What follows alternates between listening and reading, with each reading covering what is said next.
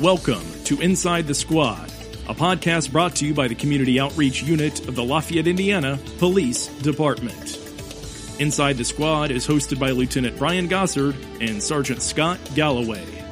From crime statistics to crime prevention and everything in between, this is your inside look at what's happening at the LPD. Welcome to another edition of Inside the Squad. We are a podcast to try to keep you in the loop of what is happening at the LPD. And this is also a good way to connect to the police department. So we can kind of tell that story of what's going on here and you can get information that way. Today we are joined by AJ Mellady and Darrell Clase. Thanks guys for being with us. And uh, we know that there's a national drug epidemic. We hear it all the time. We see it on the news and even here in our local news. So we wanted to find out and talk to AJ, who runs the street crimes unit, and Darrell, who runs the emergency ambulance service, what kind of effects that the the drug issue is having here at home. So we want to unpack our drug issues and what that means for crime and emergency services. And as always, we have with us uh, Brian Gossard. How's it going, Brian? It's going well. I've uh, transitioned back to patrol, so I'm still getting my feet under me, but uh, it's going well. So how's sleep? You're working out. You're eating. How's all that going? Uh, I'm getting used to our 12 hour shifts, uh, so that's much different than the eights I was on, but uh, so far so good. You want to come back? Uh, not right now. Okay, good answer. Good answer. um, so, but we have with us to replace you and has done a great job for the last about a month is our new crime prevention specialist, Shauna Wayne Scott. And we want to welcome Shauna. We kind of mentioned her on the last podcast, uh, teased that out a little bit. But Shauna, if you could tell us a little about a little bit about your experience prior to the LPD when you were in the military and your years of service here at LPD so far. So prior to being at LPD, I spent 12 years in the Army National Guard, and what I did with that was I was an intelligence analyst, so I analyzed a lot of data, um, enemy movement, stuff like that. I also did two deployments overseas in support of Operation Iraqi Freedom, where I got a lot of experience and intelligence. And I've also been on the Lafayette Police Department for nine years, and most of that was as a patrol officer.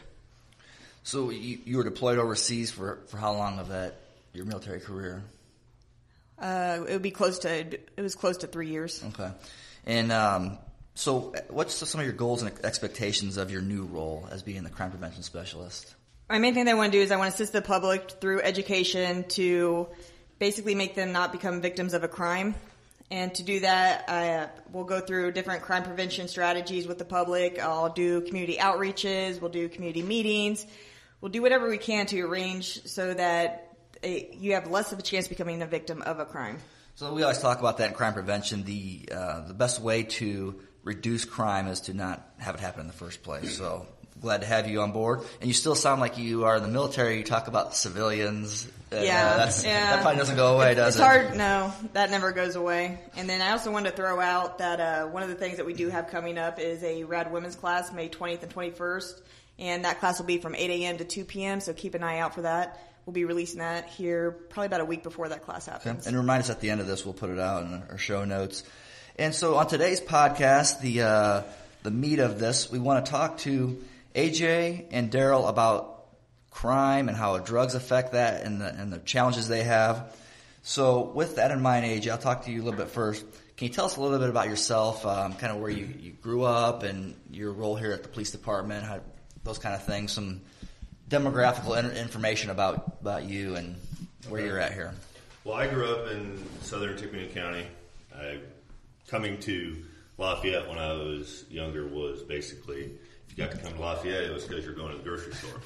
So that was always the interesting part. You got a free cookie, everything's great. So you would come to the grocery store and all that. But so my experience within the city was not. Um, I didn't live within the city. I didn't know a whole lot about it. One of my first interactions with a police officer um, was at the fair with a Lafayette police officer. Was with the fair, and then so kind of grew up in the rural community, farm community. And then when I turned 18, I graduated from McCutcheon High School. I was a part of the sports community there. Uh, graduated from McCutcheon in 2000 and then joined the Marine Corps and was in uh, the Marine Corps all the way till 2004. Uh, while I was in the Marine Corps, I had several deployments. I went several different places. Uh, I got out of the Marine Corps in 2004 and then was hired here within like a month of getting out. So it was a very seamless, uh, smooth transition into law enforcement. When I was in the Marine Corps, I was a military police officer. So when I came here, it was kind of the same thing. A little, little few things to learn that were different, but it was just kind of going right back into police work. So while I've been at the police department, I in 2006 I became a member of our SWAT team. I've been a member of the SWAT team for almost 11 years now. And then in 2000, late 2009, I was selected for our street crimes unit. Our street crimes unit is a select unit of officers that are picked, handpicked from the police department. They all have different specialties, and those specialties create a very unique team that's tasked with problems within the city. And several of those problems are drug related, which is what we're going to be talking about today. Great. And so you are also the commander of the SWAT team, is that right? I'm the team leader. Okay, yes. so that big booming voice uh, commands people. And yeah, it gets kind of, kind of helps a little bit. Um, so So, uh, as as you in your role as uh, part of the street crimes unit, you see the interaction of crime and drugs and how those you know are related. Can you talk about what you see as far as violent crime and um, you know the drug activity that uh, is involved in that? Well, the interesting question, the interesting part about that question is that you really don't start to see that as a younger officer. I would say probably year five, where you started to put together what's driving these violent crimes, and what we've put together for several years now has been that drugs normally drive those violent crimes. So if you're involved in drugs, which a very, very, very small percentage of the population here in Lafayette are involved in it. However, that small percentage of people that are involved in drugs are the large percentage of the people that we deal they with. cause a big problem. Exactly. So, what has really caused the spike in crime or increase in crime in certain places and certain times has been the addiction that people have towards drugs. And we see certain kinds of drugs, um, but as of right now, what we see the most of is called synthetic marijuana. And we'll get into a little, more, little bit more about that later. I have that coming up. But I wanted to first talk to Darrell and get to know his backstory and, and kind of some things about what we call TEAS. A lot of acronyms today. So if we talk about SCU, that is, Street crimes unit. and if we talk about TEAS, that is. Tippecanoe Emergency Ambulance Service. All right. So Darrell, tell us a little bit about yourself and what brings you here today. Sure. No, I appreciate uh, the opportunity to be here today. Um, I've been with uh, Tippecanoe County uh, Emergency Ambulance Service for 18 years now. Uh, started out as an emergency medical technician. Uh, went through our paramedic training program through Franciscan, uh, which is a two-year program. Uh, worked as a street paramedic for uh, many years, uh, and then just actually just kind of worked my way through the the EMS system here. Was a shift supervisor for several years. Uh, transitioned over into the uh, education department. Was actually off the uh, the ambulance for a couple years, uh, working primarily in education. Uh, in that role, I taught new EMTs, taught paramedic classes, and some other classes that we offer through the hospital. Um, and then through just a couple series of events, about five years ago, I was asked to take over as director for EMS here in the county. And uh, so, as I said, I've been doing that for about five years now. So something interesting about your job, and maybe people have questions about this too. You drive a police-looking vehicle that says TEAS on the side of it, has lights on it. What, Right. what is your role in using that vehicle? What's the specialty of that Right. vehicle? So um, again, with the uh, we've had a significant increase in uh, our calls for 911 and for medical service uh, over the last few years, and in order to uh, to adapt to that and continue to provide the uh, the service that the county expects, uh, we've increased our number of ambulances that we have on the street. But also, there's still times when all of our units are tied up, and so myself and my assistant. Uh, we have uh, what we call chase cars, uh, Crown Vics, and uh, the only difference really between the Crown Vics and the ambulances are our vehicles are a non-transport vehicle, so they're fully loaded with all the medications and equipment that we have in the ambulance, so we can arrive on scene before an ambulance and um, actually go ahead and administer care and start taking care of patients and then wait for the ambulance to get there.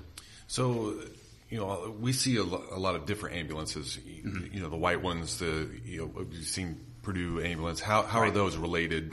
Um, The way we're set up, yeah, there's a lot of confusion with that uh, here in the area. Tippecanoe County Emergency Ambulance Service, or TEAS, we are the sole 911 provider for emerg- or pre-hospital emergency care.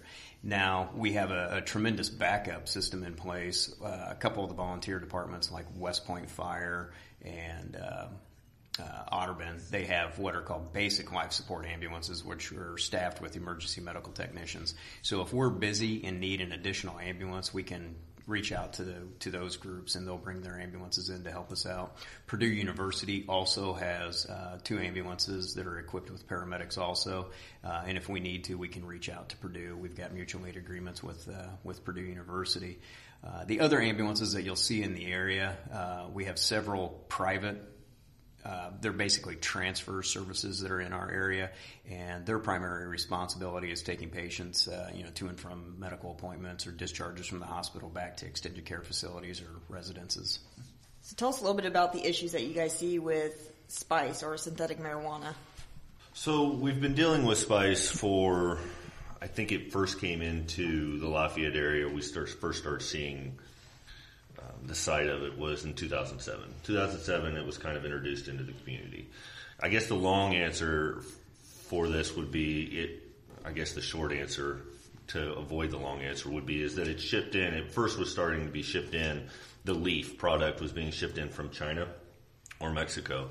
They would get it shipped in here. They would dry it out in a uh, under a heat lamp or in an attic or in a barn uh, or garage, and then they would package it for sale. So that's when we first started seeing it.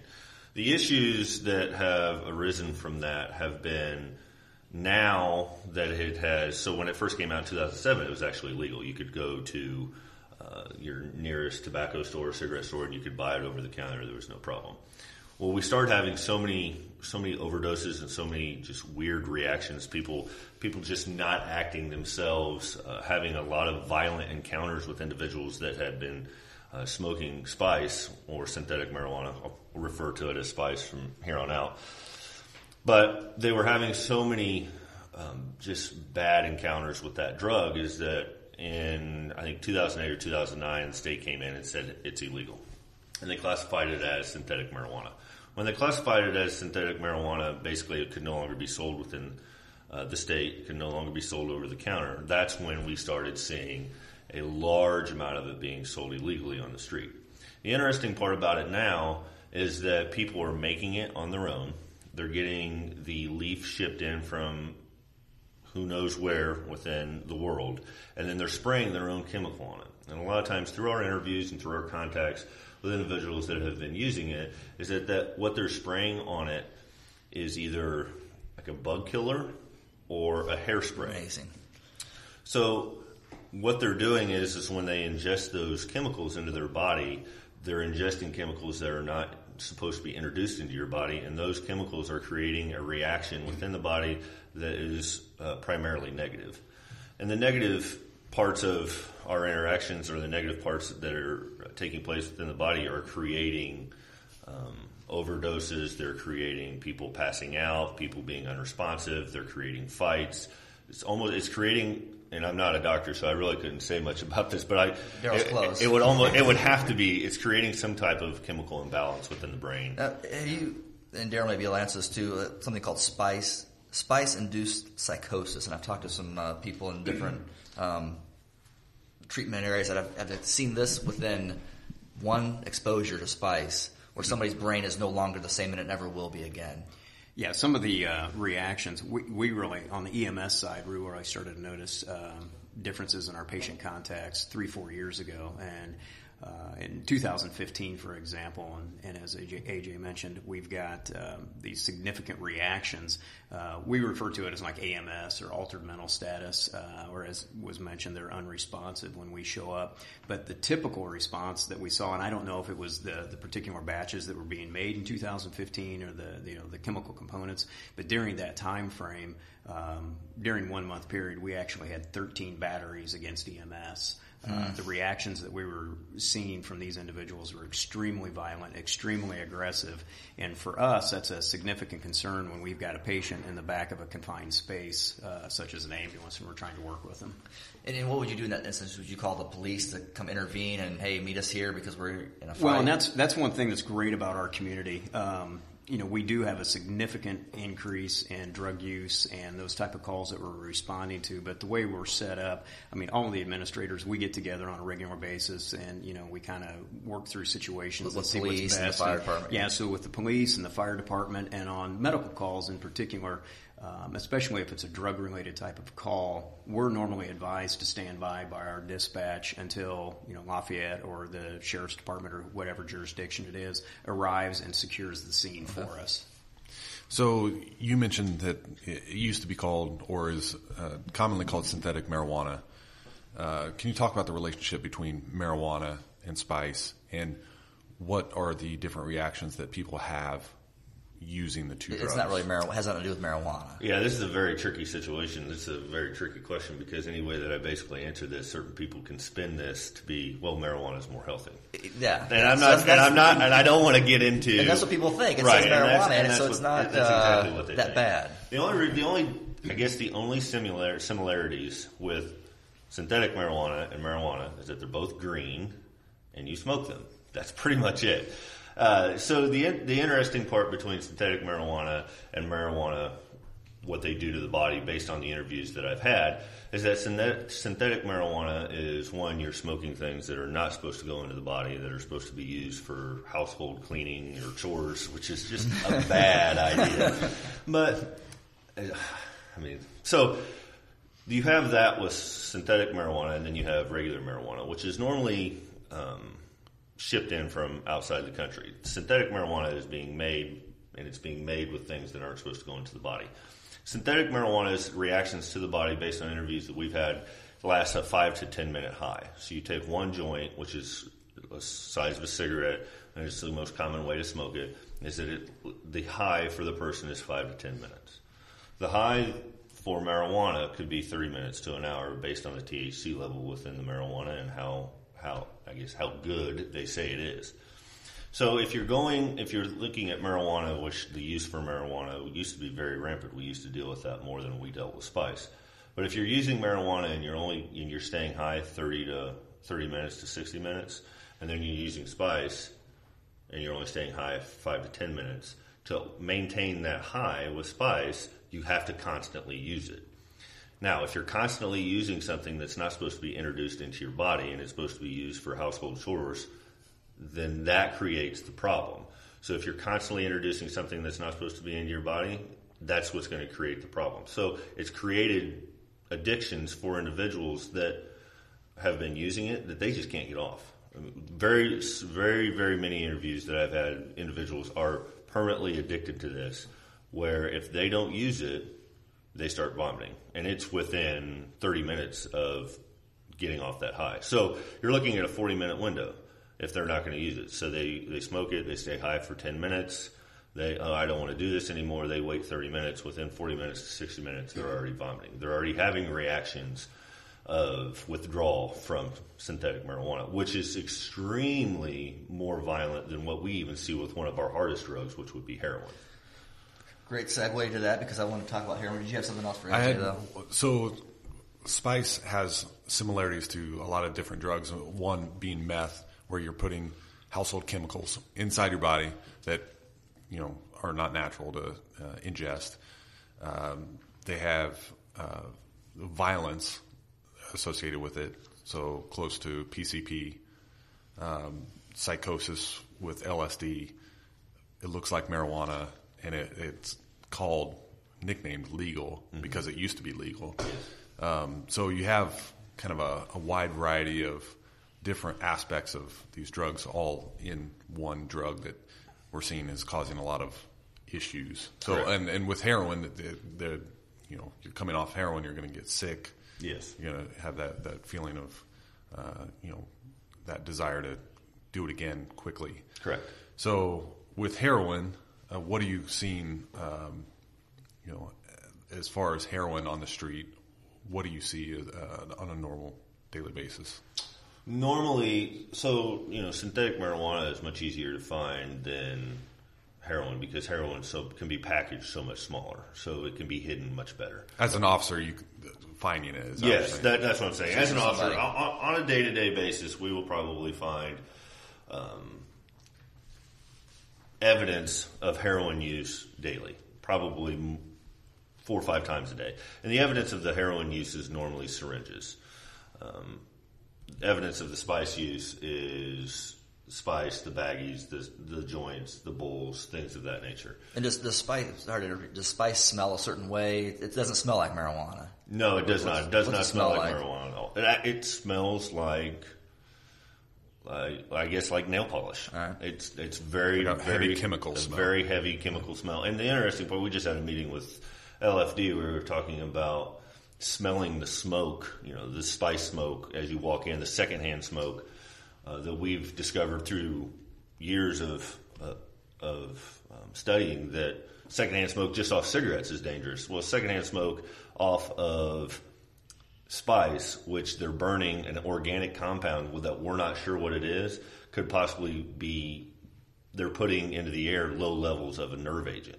So you're hmm. walking, so they're exposing themselves to that all the time, and then we get exposed to it when we walk in. So it, it's very harmful, and I, I'm not sure that people really understand how harmful it is. The, the the relationship between heroin and spice is very tight. Heroin, if you're not if you're using heroin, you have to use pretty much every 12 to 18 hours.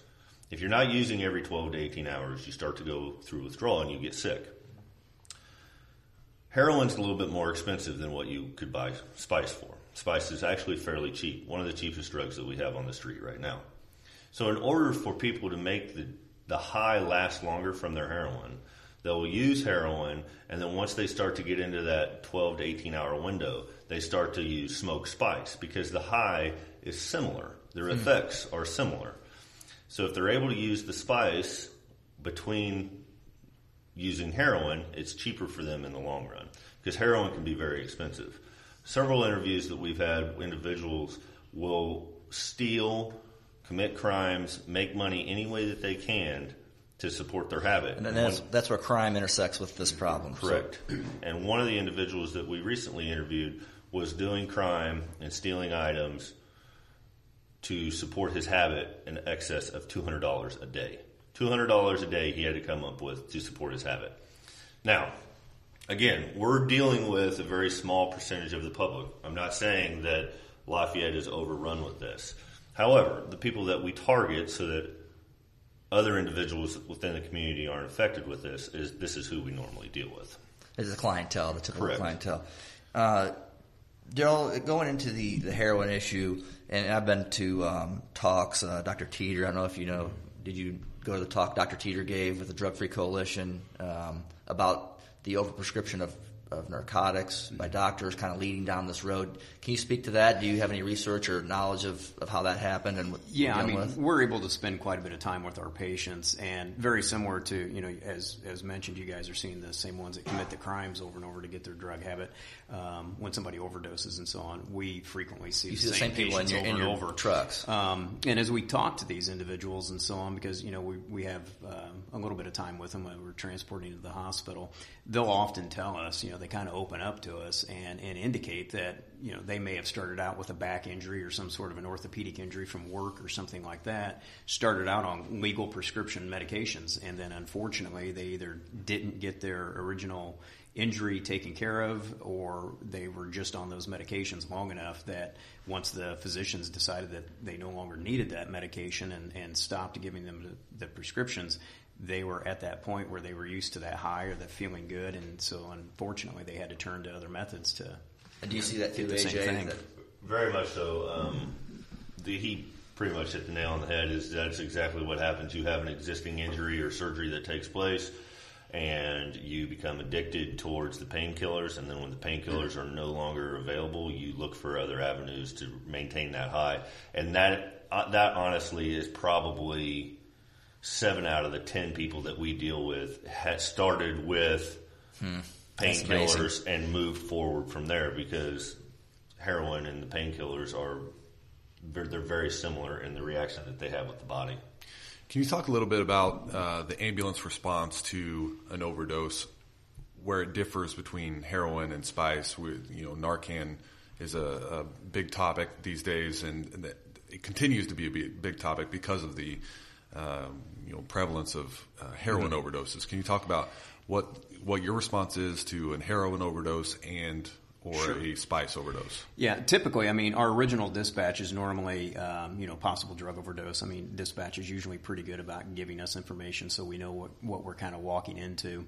Um, the significant differences that we see, uh, as mentioned with spice, um, a lot of times those individuals are in that altered mental status uh, type state.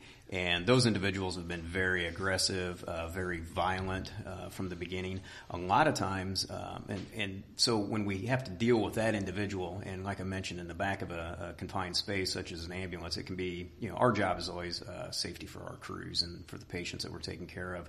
So we actually have guidelines in place where if we have an extremely agitated or violent patient, uh, we can actually administer medications to sedate them. Now, unfortunately, depending upon the uh, medication that they've taken or whatever they've overdosed on. Sometimes um, we can give them a pretty significant uh, dose of the medication that we use to, you know, in a sense, put them to sleep, and it doesn't work on them. Uh, so occasionally we'll run into situations like that. Typically, what we see with heroin, though, is we're called when that individual um, is unresponsive.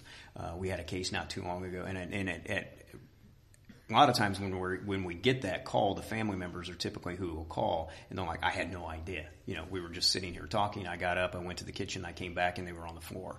And they'll find the needle. Frequently, we walk in, the needle is still in the individual's arm or foot or wherever they found the vein to shoot up. Um, and so with Narcan, because heroin and a lot of times it'll be mixed with fentanyl, some other pain medications, those are all opioid based drugs. And Narcan has caught a lot of attention recently. Uh, it's a medication that a lot of groups are advocating to, uh, you know, basically give away for free. Uh, you can get it over the counter at uh, local drugstores and so on. And ultimately, its job is to reverse the effects of an opioid overdose. So as the, as the, and what happens with an opioid overdose is if you've ingested enough, basically you shut down your respiratory drive and you quit breathing in its worst case. Narcan will reverse that. It opens those opioid receptors back up and restores the normal respiratory drive. So we carry Narcan. We use it on a, on a frequent basis. Um, so far this year, you know, we, we keep a lot of statistics and so on. So last year, for example, we administered Narcan uh, in 2016 roughly 330 times. So almost once a day we were using Narcan. Um, so far this year, uh, and we're not even to the end of April yet, we've administered Narcan over 150 times. Did you got something, Sean? Yeah, so you had mentioned that a lot of times family members don't know that they were addicted to heroin until they find them on the floor unconscious. So, for either one of you, what are some signs that family members, if they expect that their relative or loved one is using heroin, what are some signs or physical features that they can look for in that individual? A lot of times um, family members will ask, you know, hey, what can we? You'll see an individual start to be kind of secretive, or they'll disappear, all, you know, suddenly uh, for a few minutes during the middle of a conversation or something. Um, you know, frequently we'll, we'll have a mom or a dad or somebody call, and after they found their son, and they'll say, well, you know, they were spending a lot of time in the room. We noticed they've been kind of withdrawn or isolated lately, uh, or they're starting to wear long sleeves, uh, you know, because they're covering up some of the track marks, things like that. Um, you know, they're carrying a, a lunchbox that they never used to carry, and we open that up, and it's filled with needles or or their paraphernalia. Um, if they're actually, if it's been a while since they um, have actually taken the medication, they'll start to break out into a cold sweat. They start getting a little jittery. Uh, they might stutter when they start talking, things like that. They may have projectile vomiting, um, a lot of different things like that. For and families, you know, trying to figure out what's going on because the last thing they really want to believe is that their their loved one is on drugs. I have a couple questions. One, what is the reaction? So when you administer Narcan, mm-hmm. what what's the person's reaction, and how long does it take? Uh, depends upon how we give it. We can actually um, the the quickest and simplest way for us to give it is we can actually administer. It's called intranasally, and we actually can administer. It's basically we just take the uh, the Narcan medication and we squirt it into their nose into a. It comes out as a fine mist, and the nose is very vascular, um, and so it absorbs very quickly. Um, and you'll see somebody that might be breathing four or five times a, a, a minute um, that's on the verge of respiratory collapse, and within 45 seconds to a minute, they start breathing pretty normally. I mean, it's a very fast acting drug. Uh, if we have somebody that's kind of in a quasi-violent state with us or whatever, uh, we'll we'll typically try to administer it that way because our other options are like an IM injection where we go up and do a larger, you know, the thigh or the arm or something like that and give them just a, a straight injection of Narcan. That takes a little bit longer to get into the system. It'll be two three minutes before we'll start to see them uh, settle down from that. Uh, and then the quickest way we can do it if they're totally unresponsive and we've got a little bit more time, or if we're just you know bagging them and providing oxygen that way we can start an IV and administer it uh, intravenously also. And if we administer it uh, intravenously, normally you'll see a reaction within about 30 to 45 seconds. You said you, you see these people over and over again. Are you administering uh, Narcan to the same person multiple times a day? Um, we've had a couple occasions where we've done it um, on the same individual a couple times day, during the day because what our guideline is is we can't just show up on scene. You know, uh, take for example a, a known diabetic. That's a call that we get on a frequent basis. We'll show up. Their blood sugar might be low, but they're a known diabetic, um, and they've just for whatever reason been having trouble controlling their blood sugar levels. So that's a call we frequently get. We'll show up. We administer um, an amp of D50, wake them back up. They'll sign a refusal form. Yeah, the glucose, and uh, we wake them back up. They sign a refusal form. Family's there with them, but because they've got a known history, they normally know how to take care of it. We're comfortable in leaving them on their own. Um, we can't do that with the overdose patients. So we give them Narcan, we wake them up. They have to go to the hospital to be evaluated because, it has been mentioned, with a lot of these drugs, it's a wide variety of mixtures, and so there could be some other medications in there that once we've wore off the opioid effect or so on, but depending upon what it was mixed with, opioid or excuse me narcan will last in the system about 15 20 minutes and then once it wears off if they've still got you know a high dose of fentanyl sitting back in there that we've just kind of kicked off those receptors it can take those receptors back over 45 minutes later and they go unresponsive again. So occasionally we'll take somebody to the hospital, they get them all cleaned up, the hospital does their thing, checks them out, says, yep, you're good to go, they'll go home, and then we'll be back at the house that night. That has mm-hmm. happened a couple times, but we more often not see that same individual in the same day, but we'll see them over the course of a week. I mean, we've responded to the same individual two and three times a wow. week. AJ, just following up with you real quick. Um, I don't want to keep you guys too long. I appreciate you being here. So when we talk about crime, and we want to intersect here, uh, unpack how crime is affected by drug use. And uh, overall, last year our property crime numbers were down, our violent crime numbers were down, but we did have a spike in robberies, and a lot of the talk is a lot of that's driven by drug use, drug sales. In fact, a lot a lot of our crime um, does deal with, with those issues. So, do you see that in, in the street crimes unit as something you deal with, the, the robbery specifically? How do you manage that? What are you seeing? A majority of our violent crimes, including robberies, are driven around drugs. Um, they're driven about trying to find the drugs, trying to find the money to get to the drugs, trying to find property that they can sell to make money to get to the drugs. So what we try to do on street crimes, and we've become pretty effective at it, is to find the areas where people are going to buy these these illegal drugs, and then we focus on those areas and then by taking that individuals or those individuals out of the system, it gives the people that are seeking the drugs more time off of it. And if you could keep them off of it longer, then it helps them with the recovery process. The recovery process for spice, the hardest time is going to be the first three to five days. If you can make it past the first week, now we're now we're moving. Now we've got someplace to go. Now you're realizing, hey, the, the world is now becoming a little bit more clear. You're not involved in trying to steal things or get get things to get to your next high. Is how we basically put it. They're they're trying to get items that will get them to the next drug use. So we've become really good at just having an open relationship with the community, having them relay information to us, information that we can use and go forward. We had a recent conversation with some citizens about when they should call and why why they should call. And I think it goes back to if a tree falls in the forest, does it actually make a noise? Well, if you see the tree fall in the forest, but you don't call somebody to clean it up, which would be us, we can't come to clean it up. So you have to let us know. And the community, uh, the outreach program, the individuals that are helping the police, which is by far increased significantly over the last few years, is how we really progress through combating a lot of these issues. And do you also see um, the issue with drug dealers robbing other drug dealers, and, I- and how do you deal with that? A lot of times, and several of our more violent crimes over the last two years have been other criminals or other suspected drug dealers involved in robbing other drug dealers. Um, we treat that just like we would other crimes. We would treat that just like if somebody robbed somebody that wasn't involved in, in these types of issues. But targeting both of those individuals during those investigations helps minimize the, the drug use there. And, and the one thing I, you guys can both speak to this question, and uh, Brian had a couple more. A lot of times we see in investigations that uh, when there's a group of drug users using drugs, and, and something goes south, whether somebody ODs or has a bad response to it, the person who is uh, having that bad response will oftentimes be just thrown out in the street. We've seen them wrapped up, um, thrown out in the street, literally. Um, and, and that's kind of where you guys intersect with these overdoses. Uh, so, what do you, how do you deal with that when you, whether it's a deceased person or an OD or somebody fighting? Um, how many times do you counter that? What do you guys? How do you guys respond to that? I would say probably about every other night we're dealing with somebody that's having some tor- some type of negative reaction toward synthetic marijuana or heroin.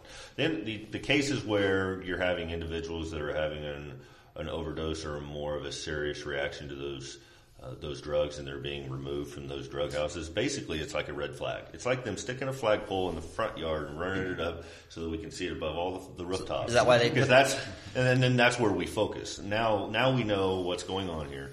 Now we know where to focus. And very very few times does that actually happen and people not get arrested on the back end because when you when you're that blatant about doing things and you don't care about the person that's having this medical issue, that becomes a huge threat toward society. Because they're all So we- friends while they're doing it, but then as soon as it goes, that, that's not my friend anymore. and Correct. They, don't try to help them anymore, so there's no Correct. honor among thieves. I guess you can kind of say. Yes. So that becomes the place where we start to focus, and that has been um, key to a lot of our investigations. Is that one person leads you to one place, the next person leads you to the next place, and then they just and it's it's interesting to watch the flow chart on how they're all connected. Okay. And then Darrell, to, to that uh, for you as well. When you uh, you mentioned when you go into a house, you need the police there because your lane is the is the person that's having in distress, and that's your lane. You need Right. to take care of that. What are what is your expectations of the police when you go in a, a place like that where you may have you know ten or fifteen people you don't know who they are. Now you're kneeled over this guy and you don't know what's going to happen. Yeah, exactly. Uh, scene safety is one of the things that we stress for our uh, staff on a regular basis. I mean, I bring it up and I talk about it every month at, at staff meetings, and that's why we rely so heavily and and the working relationships that we have with the various agencies is phenomenal. But our expectation is, you know, on these known drug calls, we arrive on scene and we don't enter the residence until the officers have gone in and secured that scene and, and let us know that it's relatively safe.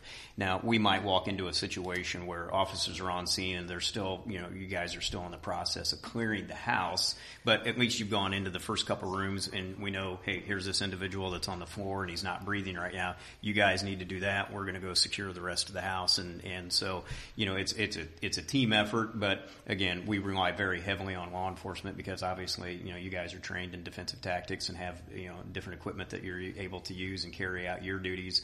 Um, our crews are not trained in defensive tactics. Um, you know, we've had situations where uh, we've walked in, patients have been extremely violent. You know, we may not have had that information initially, and and the crew basically just threw their um their medication bag at the individual and you know to distract him and ran back out the door.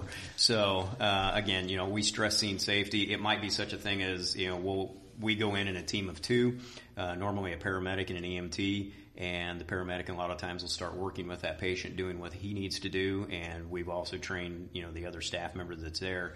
If law enforcement doesn't happen to be there right away and we've walked into a situation, you know, just be aware of your uh, surroundings and keep an eye out because we don't always know if somebody's in a closet or in another room that we can't see or something like that. So.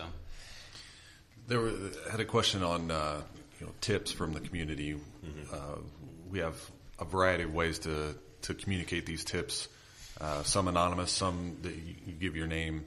I guess can you talk about where you get your tips and where you would prefer? Yes. So I have a Street Crimes is a six man team, and on the six man team we have certain assignments. So when I first became the commander of Street Crimes, those those tips, what we call we tips, which are the anonymous tips through the through the community, would come in and I would kind of handle them myself. It got to the point six months into it, eight months into it, the tips were coming in so great that I had to take, I, I you know, a leadership learning experience for me was I can't do this all myself and nor should I be expected to. So I actually assigned one of my officers to do all the community outreach and all the sifting through all the complaints that come in. The number one tip that we use, or that one of my officers uses, is the We Tip hotline. We use the We Tip hotline almost every night. We get multiple tips a night in regards to all types of crime. We normally focus on drugs for those types of those types of tips, and then we'll focus on um, community endangerment type crimes, um, abuse of any type, and that's and that's not you know street crimes will focus on all of those things, but those tips come in rather regularly. Um, they normally are anonymous; they're all anonymous. They come in, and that's primarily the tip that we use. Now we have other tips. Uh, people call the office. People send in emails. Uh, recently, Nextdoor, which is the community outreach uh, website that the department's been using for the last few years, and it's grown significantly, is that I'll have individuals reach out to me on Nextdoor. They'll have a complaint in which we'll investigate. But right now, uh, WeTip is by far working the best for us. It's working the best for the community. It's an anonymous tip line in which if you want, you know, if you want to make a tip, you can make it anonymously. You don't have to leave your name. And then we as police officers will investigate it and then call WeTip to give a disposition. And then WeTip will contact back the actual caller and say, this is what has actually happened.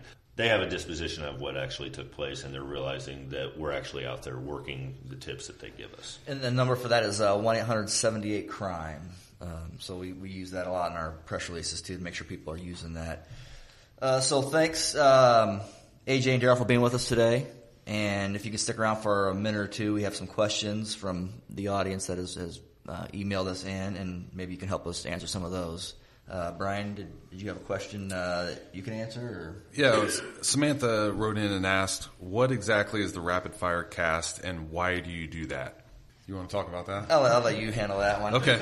So the, the rapid fire uh, cast is um, a shorter podcast that we handle one topic that people are interested in um, to quickly go over. It's it's much less in depth uh, than our, our regular podcasts that happen once a month. We'll do these quick casts. Uh, we do actually do them during our, during our planning meetings uh, for this the bigger uh, podcast. So We'll, we'll cover this uh, topic each month in a quick cast and uh, just give you an extra episode on, on a specific topic that we can cover in a few minutes.